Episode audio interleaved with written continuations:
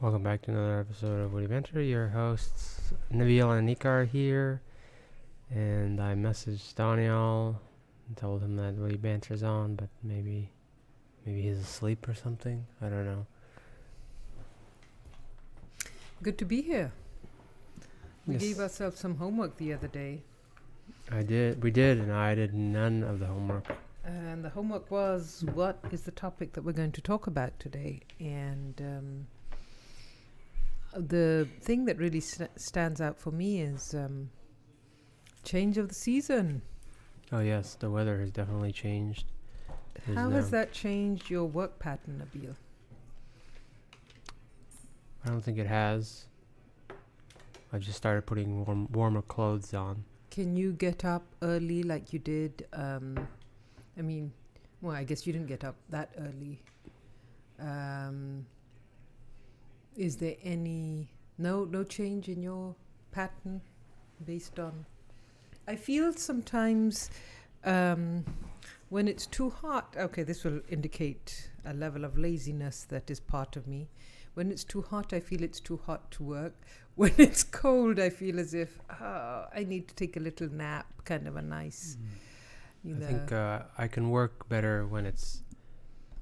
Uh, I can work okay when it's cold, but not when it's hot. Then it can be a problem. Mm. Because when it's hot, it gets uncomfortable.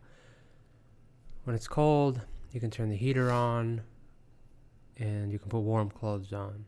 That is true. We don't have central air conditioning, so there's none of that. And then you can. I, I actually don't like central air conditioning. I mean, of course, it's very convenient if it's extremely hot, but um, I like the ability to open windows. And on that note, it reminds me of the movie we were watching last night, and maybe we can debrief about that movie because I Mm. had some reactions to it, and it's called uh, Ex, Ex- Machi- Machina. I want to say m- m- machina, or yes, we could just Google. well, there's another word called machinima. y- which yes. is um, well, I don't know if it's me- it means something else, but it's a term used to describe um, video movies that people make with like animation and video games. Mm. But I've heard people pronounce that machinima. So Okay. Well, that's like kind of so. So machine they pronounced, but machina how it's pronounced. So tell me what what your you know what's the premise of the movie and and um, you yeah, know, what's your thought about it? the premise of the movie It is says machina oh okay. or machina. The premise of the movie is uh, this programmer who's also the CEO of a large company has developed uh, some versions of artificial intelligence that's in a, a, a robot. So it's not just like a software, but it's a software inside of a robot. So it's like a person kind of. And so this programmer wants to do this test called the Turing test.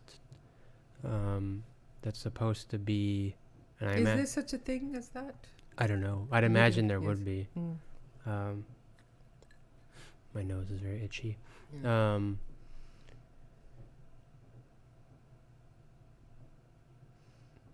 and so the, he wants to perform this Turing test so that will help will demonstrate um, if his version of AI robot is at a certain level. Um, and so the Turing test is I don't know if I just said it, but it's Mhm. a test to see if a human can n- not tell if uh, the difference between a robot and a human. It's named after Alan Turing. oh, okay. I, I thought it would be. and Um, so so basically this person is selected um, because he won some contest he thinks he's won. well no, I don't. spoiler to- alert to uh, all our viewers. How many are there out there? there's lots of them and there's, there's a large portion that's upset they'll stop viewing, Yeah. stop interacting with us. Yeah. Um, okay. Well, I suppose since we're talking about it, we can say, uh, spoiler alert: we will talk about the ending and ev- everything. Or, but- or the elements of it, because I have I th- there's some elements which uh, you will imagine I connected with. Okay. Um, Um, so anyway, the person gets selected to come on this offshore location uh, or off-grid location and to test it out. But it uh, it uh, it goes south. Yes, it goes Um, all over. Yeah.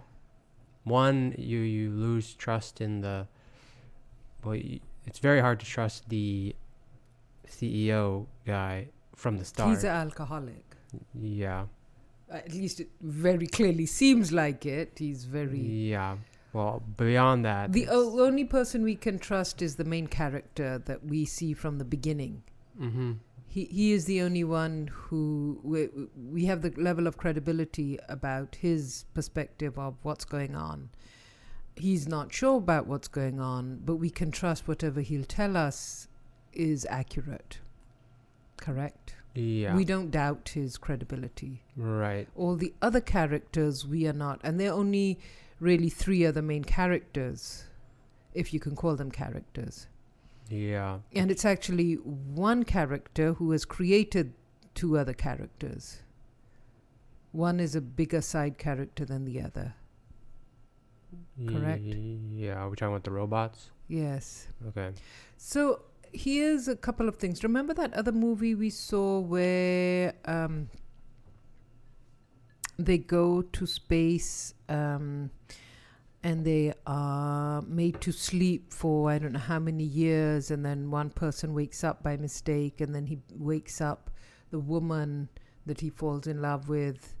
And it's just two characters. Again, it's futuristic.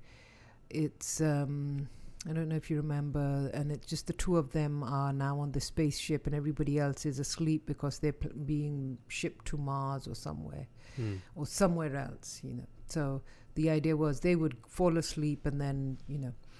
So my beef with the story is in Which one? this one, as Alright. similar to the other one. Okay. Now this is a male-run story.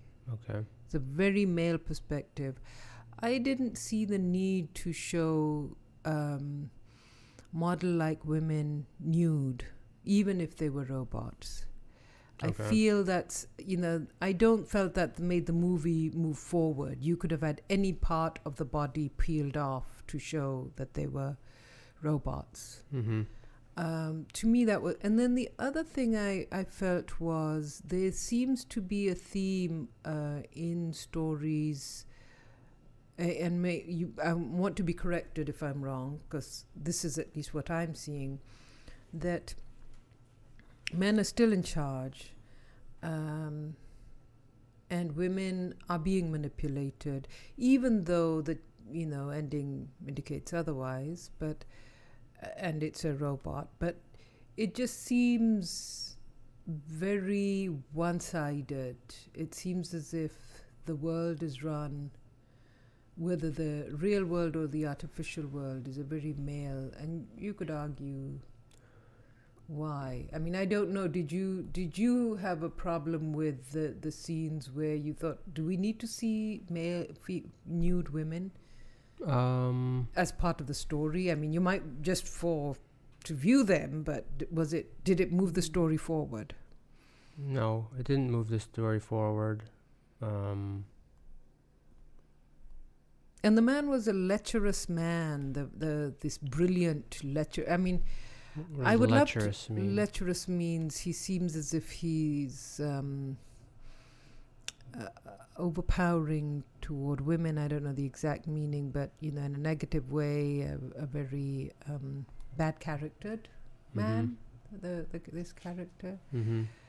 Um, now, you could argue if you were interpreting it with this concept of a godlike character and a vindictive.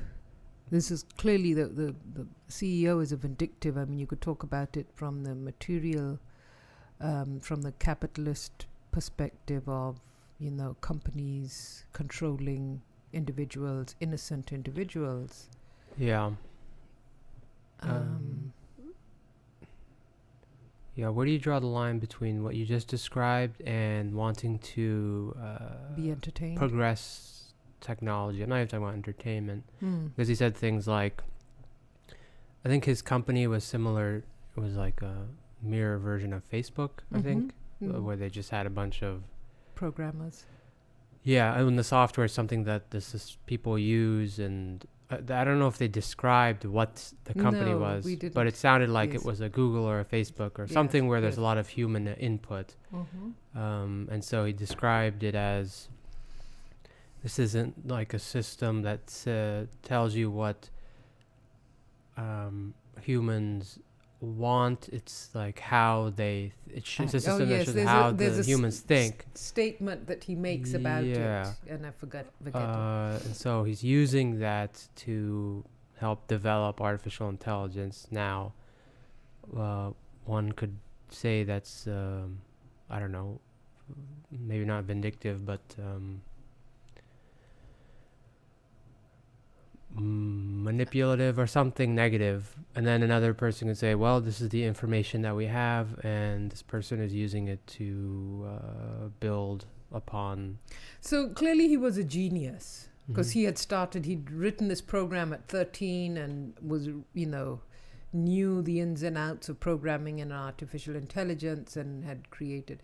He was, but he was pretty much e- either an amoral genius or an apathetic genius. He he didn't care the implications of his genius from the individual to the he wasn't looking to help humanity in any way um, Yeah. as we progress to the future should we be looking to people who benefit humanity or should it just be let it go without any moral implication Some of these things I think come don't come out of that kind of thought, like uh, your your Googles and Facebooks. I don't think the people who made that were like, we want to help humanity. Do you think so? I don't know. Um, it op- I, you know you can never know the reason Like it, why. ender- it it ended up helping humanity with you know, like but Goo- but so here's the other thing um, you could look at it as not just helping humanity but definitely not hindering you're not looking at ways to destroy the world or control the world or you know the the typical evil scientist of how do i take over the universe Right. This guy wasn't though, was he? no but no he wasn't taking over but he was moving in a direction regardless of the impact it had on the people around him or the things around him or the you know it Mhm. was it, it was very egocentric it seemed very egocentric Yeah. I'm trying to think though. Like I don't remember. I don't remember anything about they him not caring about. Like I, I get that you might guess that he would have those kind of feelings, but I didn't see any scenario where he's like, yeah, I don't really care about society." there was a conversation where he mentioned about the robots he created and I, I wasn't paying too much attention about that conversation but how he said when, when, when i'm done with one hmm then it was kind of equivalent to the death of that. And Yeah. and i would imagine that the writer put it in there for us to consider kind of think about. Hmm you know just like we think about human uh, about animals and and plants and you know you know the consideration of the other um, now you could say the robot is a self-created other but we were made to feel empathetic towards Yeah. the robots we you know The- the, the- two robots part we were the made to feel as if oh poor things hmm they're being manipulated or exploited Right. I think the conversation you're referring to is the the guy the. I see Smokey outside. The guy who um, is testing this stuff. He said, "Oh, what happens to their memories or something?" yes And then he said, "Yeah, well, when the old versions uh, get updated, the part of the, the the memory is like destroyed or something, mm, uh, and that's what led him to like want to uh, set her free or something." mm. I don't know if that's the conversation you're yes, referring yes. to. And so why, why?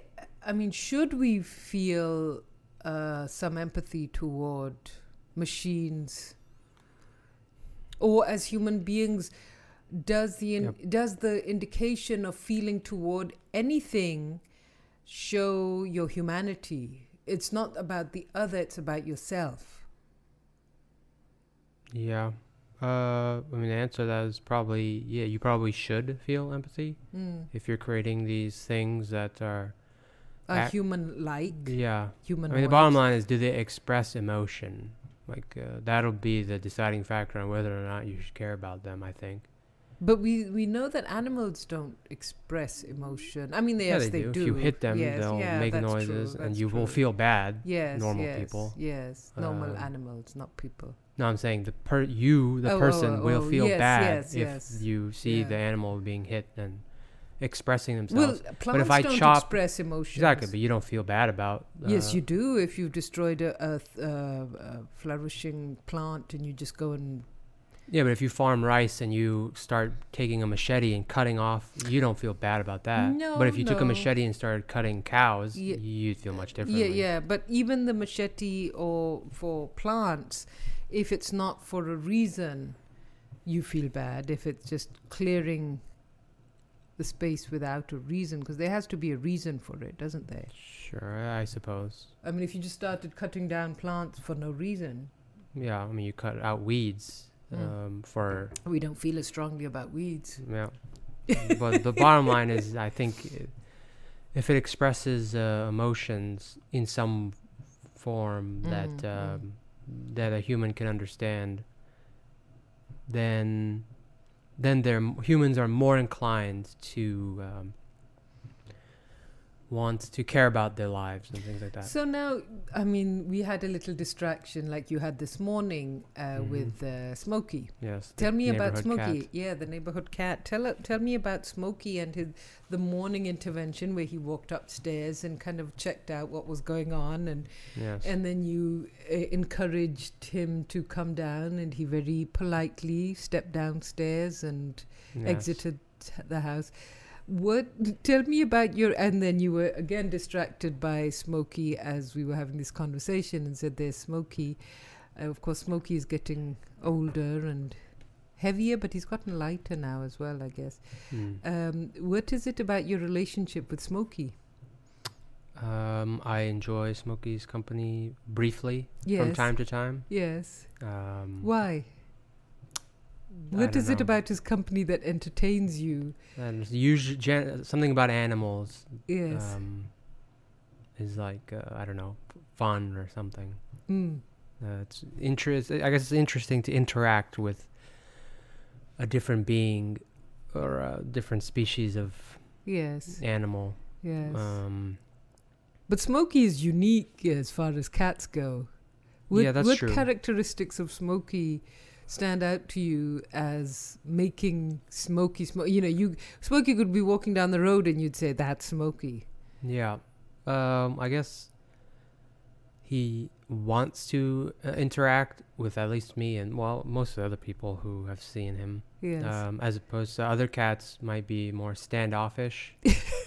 um, but he's still, even when he wants to interact, it's kind of on his own terms. yeah, that's true. Which is which. It's it's interesting. He's not oh come you know give me a Yeah, cuddle or whatever. It's he'll come up to you and then he'll say, "But yeah, don't get too close to me. yeah. I don't care that rel- much for you." I relate to that.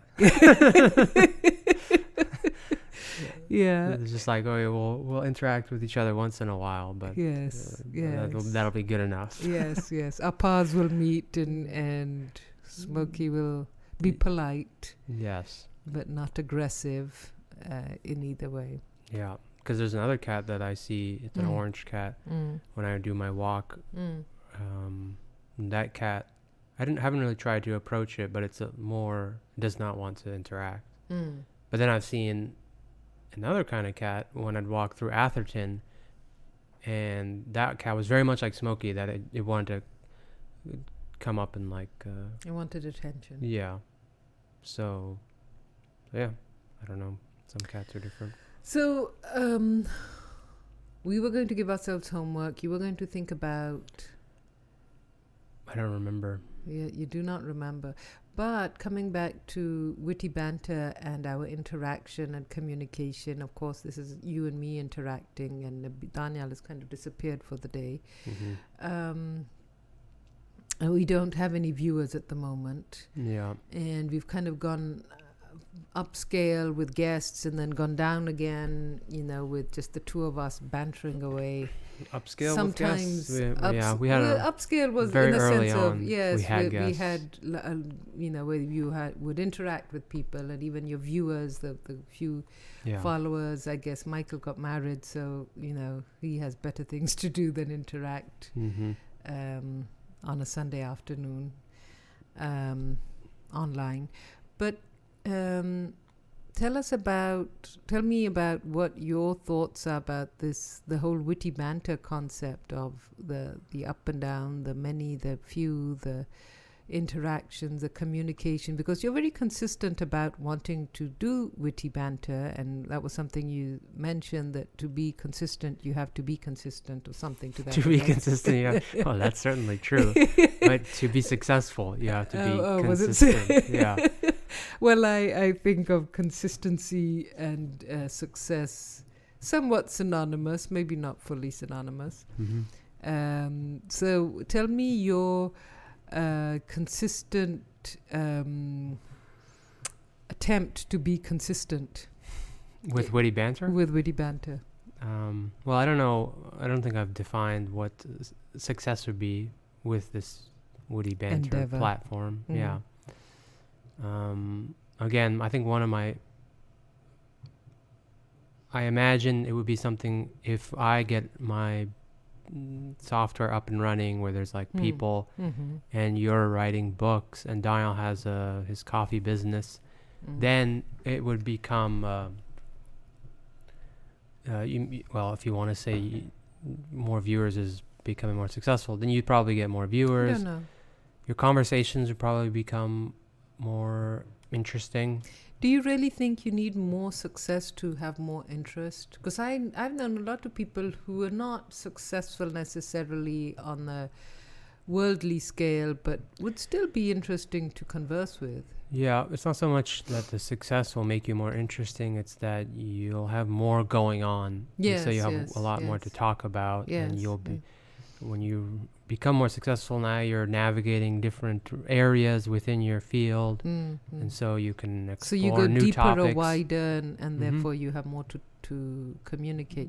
Why would they? Why would we have that need to um, share those experiences? Uh, why would we have the need to? Or, or do, do you think you would have the need uh, to share the experiences, or or do you feel that your listeners would have the need to hear those experiences? What would to you? yeah, I think I think it would be for people watching and Mm. listening. Mm. Um, They can be. It would be a s- form of entertainment, and and they could l- learn as well. Mm, um, when I watch, when I pick podcasts that I watch and listen, um, it'll be, it'll generally be people that I find interesting, and Mm. these people are s- successful and are more interesting in the same way I described earlier, mm, mhm, where they have a lot going on, and mhm, it's not something that your average person could give you an insight on. mm. Um, to so- boldly go where no man has gone before or woman. Yeah, exactly. So when you see interviews with like Elon Musk or Mm. John Carmack or whoever you find interesting, Bill Gates, like Mm. they they're doing things that uh, that other people are not. Well, and not only that, but like, and they're talking about things that uh, other people, Mm. a normal person, is not gonna talk about. Mm. So, so at most, it's uh, just interesting content to watch. I Mhm. think the initial uh, reason for the podcast was You just wanted to do a podcast. Yeah, and why I had mentioned that there's a lot of negativity on the Mhm. internet, and Yes, so yes. to provide positive uh, content, Mm-hmm. so I think that would fulfill that uh, goal. Yes. So even though Daniel is not here today, Mhm. we do have his coffee with us. Yes. So how And, did you uh, make this? Uh, yes, so we made a whole batch of coffee this morning and there was some left over. And I thought, oh, I love having iced coffee. But when you put ice in coffee, it just doesn't taste as good. So I just froze the coffee. And with the idea that whenever In- you want, you froze it and it was already in liquid form. it was already in liquid form. Hmm. So taking the hot coffee instead of throwing it away and thinking you don't want to use it, you just freeze it, the leftover coffee. And then when you want a cup of um, cold coffee, instead of putting ice in, and instead of having to make coffee, because that was what was happening, Hmm. I would make coffee for work. And then uh, sometimes I'd think, oh, I want it to be cold. And then I'd put ice in it and it would be too watery. Hmm. So now this is the perfect consistency, is it not? You put a bit of almond milk in it, and um, the ice is made out of the, the water in the coffee, Hmm. and so you get a good, and you're saving the coffee. That's true. Yeah. So I have an interview tomorrow. Tell us about you. You've been doing some preparation for it, and I noticed that you had some um, uh, charts and graphs that you were making. Tell us a bit about those charts and graphs. Yes, so those graphs are a visual representation of the two systems that I created an Mhm. authentication system and a chat system. Mm. And these were built on AWS microservices. Mm. So each system is essentially a group and chain of AWS resources. Mm. Um, so, so the chat system, for example, is a set of uh, like databases and functions. So there may be a function that says uh, post message. So when a user writes a message, Hmm. that function will be called. Yes. It'll take the message and it'll write it to store it in a database. Mm. Um, so the chart just kind of visually shows you how everything, all the resources and which ones rely on each other. Mm-hmm. Um, and so I'll explain kind of, I'll give a brief description of the systems while showing them the visual representation. I also have a copy of a question that I asked and answered myself on the AWS forums. So, um, so I posted it because I was stuck, Mm. and then I I eventually solved it like a day or two later, Mm. and then but I know that even if nobody responds to my thing, it's good to give the solution on your own question so that other people who are doing the searches can Mhm. use that. So I printed that out as an example of how how I would go about problem solving Mhm. um, and pasting all the kind of uh, context and relevant information that somebody else would need if they wanted to help solve the problem. Mm. Because a lot of the jo- or the job will entail debugging and doing these sorts of things where somebody poses a question, "Hey, I get this error on my workday Mm. thing. Mm. uh, what how do I solve this? And so I would, if they didn't give me more information, I might go back to them and say, hey, could you uh, give me this, this, and this piece of information from your Mhm. system? Mhm. And then I could reproduce the problem on my own system Mm. and eventually get to a solution. And it might be a problem with the client, it might be an issue with how our engineers developed it. So, um, so that's what I, that's what I What will go. prepared, yeah. Yeah. Um, Would you, who do you think? Um, how many people do you think you will meet? And um, it's three. Well, technically it's four, but the first and last are it's the same person. It's the HR person. mhm. uh, and then the three people I'll meet. One, uh, well, I'll omit their names, but yeah, the yeah, first person is a a senior analyst, Mhm. so it's like my position but Mm. senior level. Mm. S- Uh, th- and then the la- second, last two are um, managers. Mm. So the last one is the manager that I already spoke with, Mm.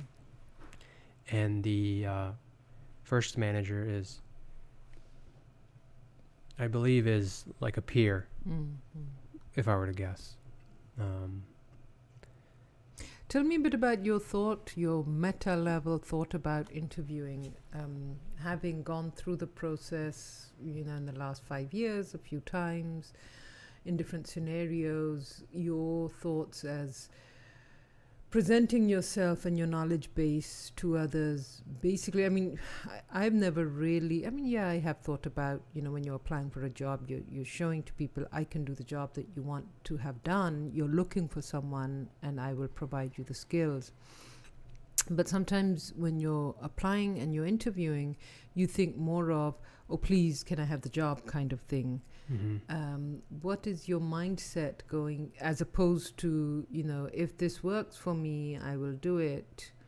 Um, but there are plenty of other jobs out there um, Yeah. that might take my interest. And are you referring to all kind of Your interviews or state. like phone ones versus in-person ones? I don't know. How would you distinguish? I mean, what is your thought behind Yeah, I guess I don't really distinguish. presenting yourself? Uh, basically, what you're doing is you're, you're saying to the person who says, they put out a call saying, I need someone to do this work for me. hmm And you're putting yourself out there amongst a group of other people who say, we can do this too. And I- know there are times, I know when I was interviewing, there were times I was very, very nervous. And then there were times where I wasn't as nervous. I thought, you know, this is who I am. If you want me to do the job, I'll do it. And if you don't, that's fine. I'll look for others. hmm Um, and I know that might come across as um, for the person who is listening to you, different people are looking for different things. You can't really address everybody. You can think about it. You can say, well, this is the manager and this is my colleague, and I'm going to show this person that I will work well with you, and that person that I will take initiative and follow direction and and won't cause problems and make things easier for you and you know so, what is your thought about your thoughts as you go into this longer, slightly longer interview? Or do you have any thoughts? Or are you just thinking, I've, I've done my preparation and I will just go and have Yeah. a conversation? Uh, I think it's that. I think you just have to do some sort of preparation. Um, you're not going to cover all bases to fully uh, describe the kind of person you are in 30 minutes. Mm. Um, so you just have to kind of go with one angle and, then just present that. Definitely come at it as um, uh, you don't want to seem like, oh, I want the job, like uh, Mm. desperate. Obviously, you're interested and you, you Mm. want it, but it should be like, uh, uh, like if you were doing some sort of, if you owned a business and you were doing a deal with another business Mhm. you know, yeah, I'm interested in your product or services. Uh, well, I guess it's the other way around. They're in, Yes, yeah. they're interested in my services, uh, but I'm here to To convince you Yeah. that, yeah. that, that my services will be of value. Well, so with this whole concept of the self as as promoted through social media, LinkedIn, YouTube, and all the other ways that that the individual presents themselves in the community nowadays, I, I feel also the pres- presentation of the self in an interview has changed a bit than what it was maybe 20 years ago. probably. And how do you feel Uh, that? I feel there is a level of expectation that there will be a level of confidence, partly because you can do a lot more research on the job and the expectations of the job than maybe you could have done before internet made it available. You know, you you can basically look up companies and and you know job descriptions and Glassdoor and all of those places where you can gauge to see where you would fit into the picture. Um, but there's also a lot of your information is already out there on your LinkedIn, on your, you know, so in the past where it was just a piece of paper that would be sent to someone in your resume, now it's all of these hyperlinks for. Yeah. I know that sounds a dated saying it that way, but I just wanted to date myself by saying It's hyperlinks. technically correct. Yeah. so there are all these links out there that that someone could just Google you and say, "Let me see now. Is is Nabil Rana the kind of person that you know what what I see of him on the internet? Is it something that would benefit me?" Now, of course, you could argue that. Uh, people who are interviewing a large number of people will not go and Google everyone, but at least the, the people that they are closer to, they might, you know, check out a bit and see, you know, the credibility of what they're doing. hmm Um, do you feel that that benefits you, or is it just part of your norm now um, that you, you expect that someone will probably know a lot more of you than um, than you have put on that resume? Um, Or does it not even pass? Or have I made you just feel nervous that, oh my goodness, what do I need to take down before tomorrow? no, I didn't think so. I'm just joking. I have my LinkedIn and my Git GitHub, which Okay. is where I put my open source code is. yes. I think it probably helps. Mm. Um, now, the employer gets a better idea of who I am. Um, If they do their, if they need to do their due diligence. Yeah. Um, yeah, I mean, I don't know how that changes the interview process.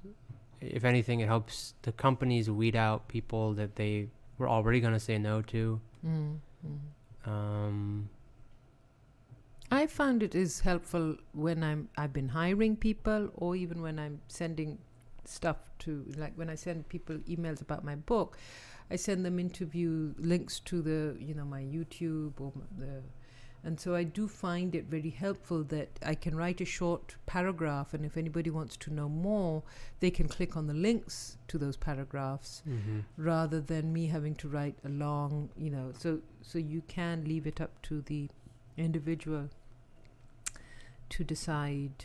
Um, yeah, because interviews are already very like, uh, like how you gonna know how someone's gonna work in again, even if you took the total time two hours in a day, like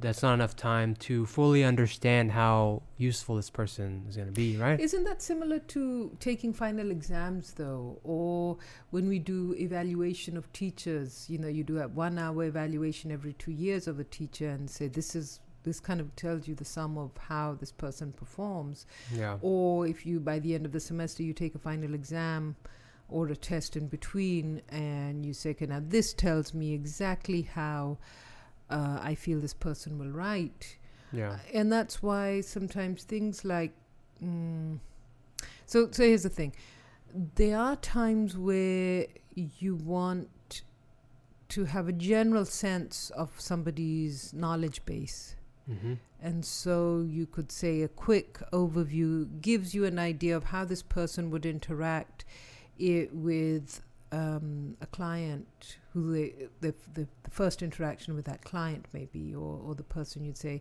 or if they're sending an email how are they using the language skills i'm talking now from the perspective of a teacher and a student engaging you with a quiz or a um, but having said that, interactions, human interactions, are much more long term generally, even in Mhm. the business world. Yeah. And um, And- the last thing you want is someone who makes wild guesses and some of them work and some of them don't, like sometimes people do in multiple choice quizzes or tests. Mm-hmm. Uh, without going deeper and saying, "Hold on," I'm, uh, you know, I'm, sometimes you need people to hold the thought and hear the situation and do their homework Yeah. before gi- giving a response. So, um, Yeah. Um, so I feel that in the interview process, there are times where you might want to people to demonstrate how you would interact under pressure. yeah. That I guess that for those reasons, it that process is good.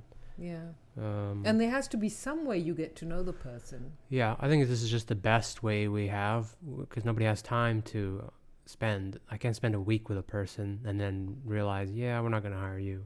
Mm. right? That's you can't do that. Well, that happens with um, when you do um, when someone's on probation, as in job probation, where you say we're going to do a two months trial. Oh, okay. And But you all, if it works, then you'll have a permanent position. If not, that's true. But you don't do that with everyone. no, no. Um, So I think that's this is just the best we have with the interview process, and these other sources of information like LinkedIn or whatever uh, help with that because now you can ha- there's a you get a better picture of the person, Mhm. um, and specifically with uh, technical jobs, it's even better because now you can see what kind of work that they put out. Mhm. So if it's not a soft skills job, or if it's a hard skills job, then uh, these kind of things are helpful for that. So, um, when I wrote my novel, I took quite a few classes, but I didn't go into a Master of Fine Arts program, uh, although I love going to school. And um, I chose not to do that. And sometimes people will say, "Oh, were you were you in MFA?" No, but I studied literature. But What's I MFA? as it, that's a Master of Fine Arts where you Oh. learn how to create art Hmm. as opposed to um, a regular MA in literature, where you study someone else's work and you Mm. analyze it and write about it or present about it. Um, and I feel that from your perspective, you're taking a year off and teaching yourself coding is somewhat similar to the process that I've gone through, although I did take a few classes here and there, you didn't even take any, if I remember. Or, or maybe did you take any classes way back when you had started community college? You took a few C plus Oh plus. yeah. I don't I think you ever didn't, even uh, finished. No, I did it. not finish. Yes. Um, have you talked about this already? About your um, the way you um, you you went through this mode. I think you have mentioned why why this way versus going through a master's program or a Uh, um, or a boot camp. yes because n- and the reason I was thinking of it was uh, yeah boot camp as well. I remember you were thinking of that Mm-hmm. we when you were talking about technical n- know-how and um, and how you do your homework basically or preparation to be able to do the job that you want to do Yeah. um, Yeah. Um, yeah, for the most part, and for software development, software engineering, um, there's a lot of just free resources out there. Um, the services that the actual the companies will actually use, like AWS, there's document open documentation on how to use all of them. So if you want to get a job with a company that develops on some sort of cloud platform, uh, the documentation is out there. You can go read it and start building things um, to learn that way. You don't have to pay. And actually, if you went, if you had a, if you got a master's and you wanted to get into the cloud services stuff, you'd probably learn like fundamentals and theoretical stuff, mm, uh, and then the practical stuff would still be you'd have to go learn that. mm, So it depends what you're trying to accomplish, I guess. For example, I'm working with a graphics engine, and I don't know if I told you, but there was some like uh, geometry that I oh had yes to I do, remember mm. and like uh, dot product and cross products, which are Mm. like uh, ways on finding, um, basically playing around with vectors. Mm.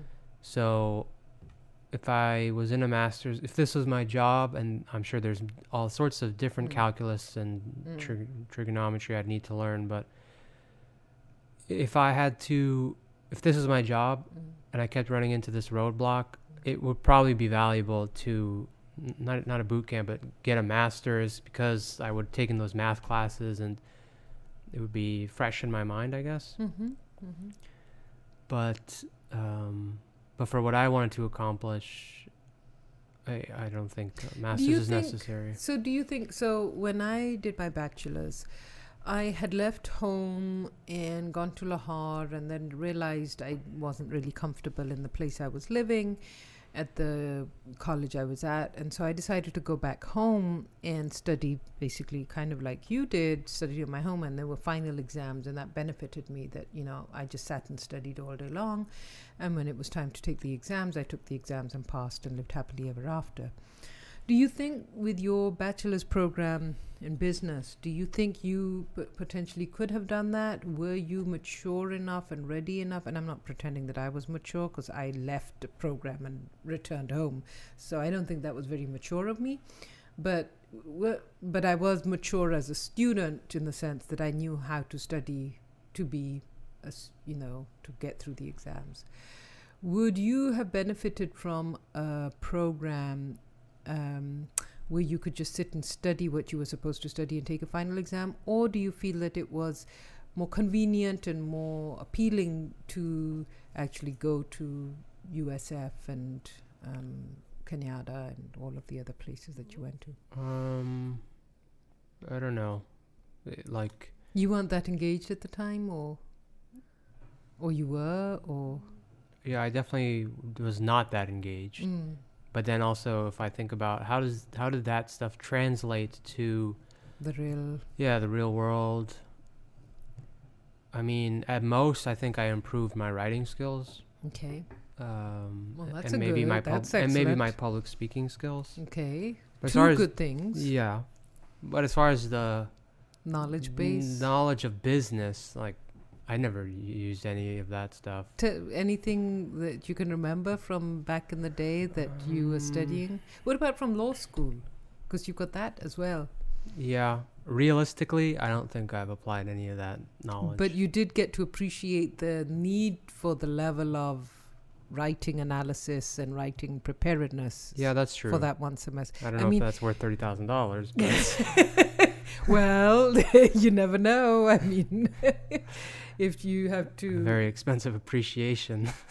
well, sometimes whatever it takes. Um, But you also realized that that was not a world that you wanted to steep your whole life in. I mean, yeah, and that is an expensive because it could have been even more expensive if you had spent three years yeah, studied for the bar exam and then decided yeah. That I didn't want you to. did not want to be that person who is Yeah, engaging with I people. mean, in yeah, and those kind of things is also why I probably lean away from going getting a master's or a boot camp. Mm. It's just because like If it was an ex- free, yeah, that might be a different story. because in Um, Europe, uh, I hear in most places education is free. Right. Yeah. I mean, I would still probably do something where I I'm working and like there's some new problems in my job Mm. that I want to uh, uh, To respond to. yeah, but it requires a higher level of education. Mm. Uh, I, I would still probably do that first, and then if it was free, I would do the masters. Mm. Um, yeah, I always tell myself that, like, well, the first person to understand any sort of anything Mm. didn't have a teacher. So, and I have all these resources to learn stuff. So, I shouldn't ha- need to go to a uh, get a master's. Yes. I should just be able you to teach should have the incentive to be able to find the answer to the question yeah, exactly. uh, because you have all these. Um, But bottom line is you're trying to learn something, maybe a set of skills or some knowledge bit, specific knowledge base. Uh, mm, mm, I think both can be accomplished mm. on your own. Yeah, that is true. Um, so it's much, that that is. and you still, and the other thing is, when you go through a master's program, you still need to have your own motivation to learn the stuff. Otherwise, you don't get anything yes, out of it. yes. yes. so if you already have that motivation, like just go do it yourself. Well, and then there are so many the the mass online, um, the MOOCs and the I online. don't know what a uh, MOOC is. A MOOC is a mass online. Sounds like a um, racial slur. no, no, no. it's uh, uh, these courses oh, okay. uh, that are online where it's for a lot of people to Get a degree. yeah free. They're all free. Oh, free. Okay. They're all free. And uh, a lot of universities have put their courses out there. So, if, for example, you wanted to put together your own programmatic, if you needed a program, if you needed the structure, you Mhm. could go online and look at, you know, all of the courses required for a master's program in a certain area and say, okay, I need to know, you know, course A is all about this. And then you can say, okay, where is a syllabus that shows me what that would entail? Yeah. And so you could check, go through a checklist of knowledge base understanding.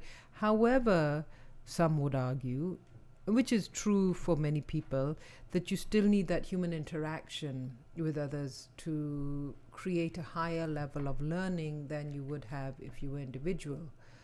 Um, because the in the moment interaction Mm-hmm. uh, could give you some more complex learning uh, opportunities. Now, it doesn't always happen that way. There are t- sometimes where it's very basic, even when you're with a group of people and you think, ah, I just wasted three hours sitting in this class Yeah. with people discussing things which don't really no- engage me. Yeah. Yes, either I've known before No, or and they have no knowledge about it. they have no knowledge or you know we've been distracted with something where you think ah, I could have learnt more but I have to believe and, and this is interesting I know it's we're near at the end of our hour I was talking to my sister Selma who was also on Witty Banter in case anybody's listening Yes. and we were talking about the concept of education, people's reaction to education being somewhat similar to what people react to religion. There's a strong belief in it. Now, those of us who are in the system, we have to be strong believers in the system that we're in, otherwise, You, probably wouldn't be in it. Yes. Or you would be hypocrites being Yeah. in the system, you know. Yeah. But we also know that um, education does not necessarily commu- the structure that have been created for education are not necessarily structures that really allow for change because education should equate to change mm-hmm. And in some cases it does in some cases it just replicates the society that currently exists Mm-hmm.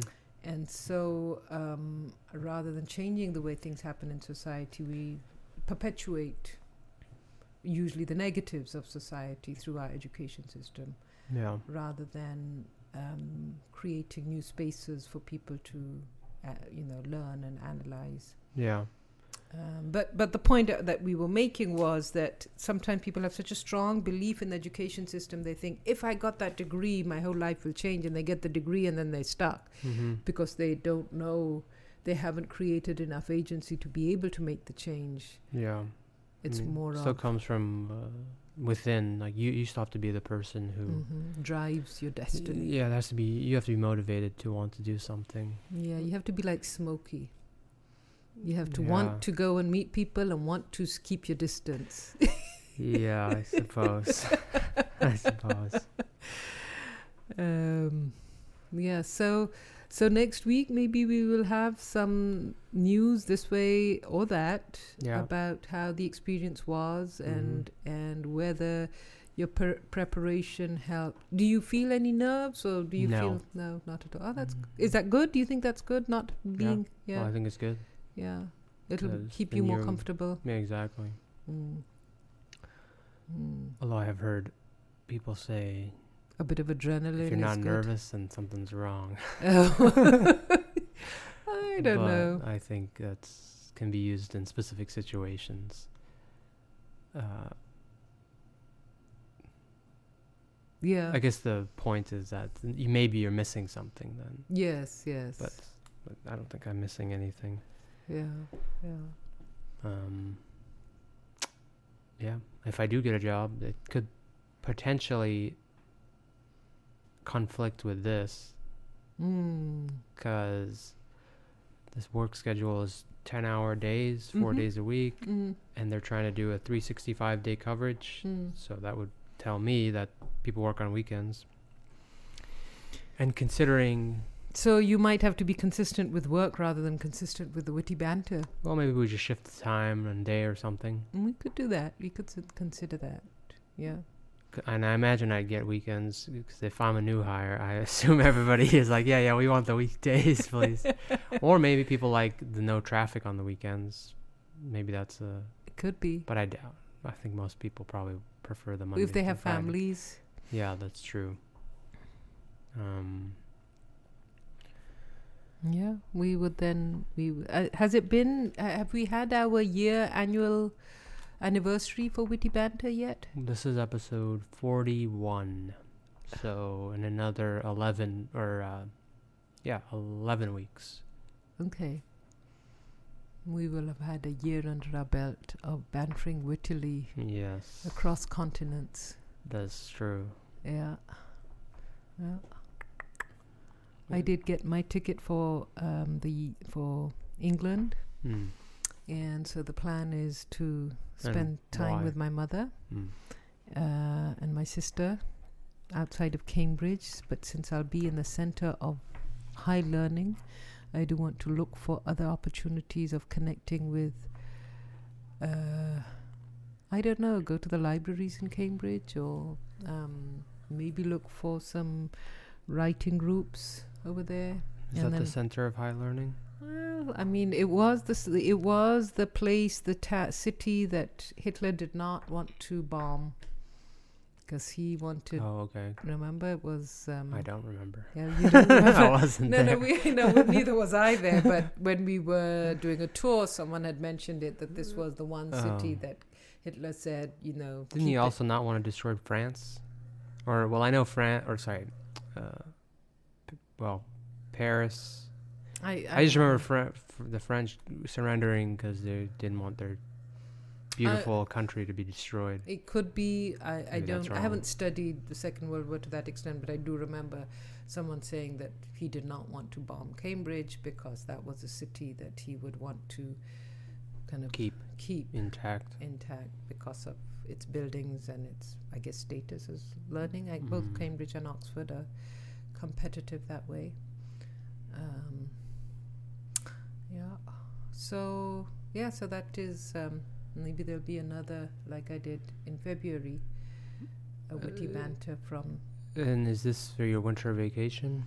This is during winter break. It'll be extremely cold, but I will. Um, I'm. I Mm. might be going to Spain as well. Um, Malaga. I bet you teach next year too. I teach one more semester and then I retire. Then I Mm. become a full time writer, whatever that means. yeah. I, then I'll have to create my consistent. What is it that you say? If I want to be successful, You I need to be, be consistent. consistent, that's Uh, it. yeah. I'll have to have a consistent um, Routine. routine of space and time, mm-hmm. of where I write and what I write. And you will be working on your audio version of your novel. I am planning to do that. I'm looking forward to that. Um, I was. Um, I don't know why. I'm just kind of sitting. Oh no, I've I've ordered the uh, equipment that you have mentioned, and maybe I'll go through the reading. You'll basically use this microphone on any of yes, these. yes. That is going to be an exciting experiment. I'm going to read through the book and um, see how it goes. The book, the book, Wild Boar in the Cane Field, Mm-hmm. as your viewers might or might not know. I'm pretending anybody's watching this. well, that people could still watch this later. they could. People, someone could watch this in 50 years Yes, if they wanted to. they could.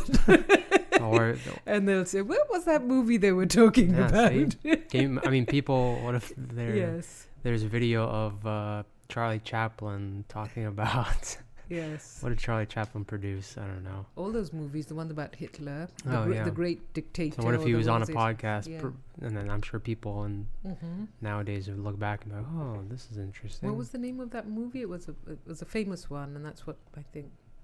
I think it's called The Great Dictator. Mm, I'm not sure. I can I'm not Google. it. familiar with the Chaplin catalog. Yeah, you're not. But you knew when his granddaughter, who was um, I think his great granddaughter, but yeah, was it his great granddaughter who was in that movie? It was in the Game of Thrones. she's in Game of Thrones and she's in a few other things. Ah, okay. Yeah. Oh, there's a movie that was made of Chaplin. Maybe we should see that movie. Maybe. hmm Well, it's 5:02, so I guess we can wrap it up.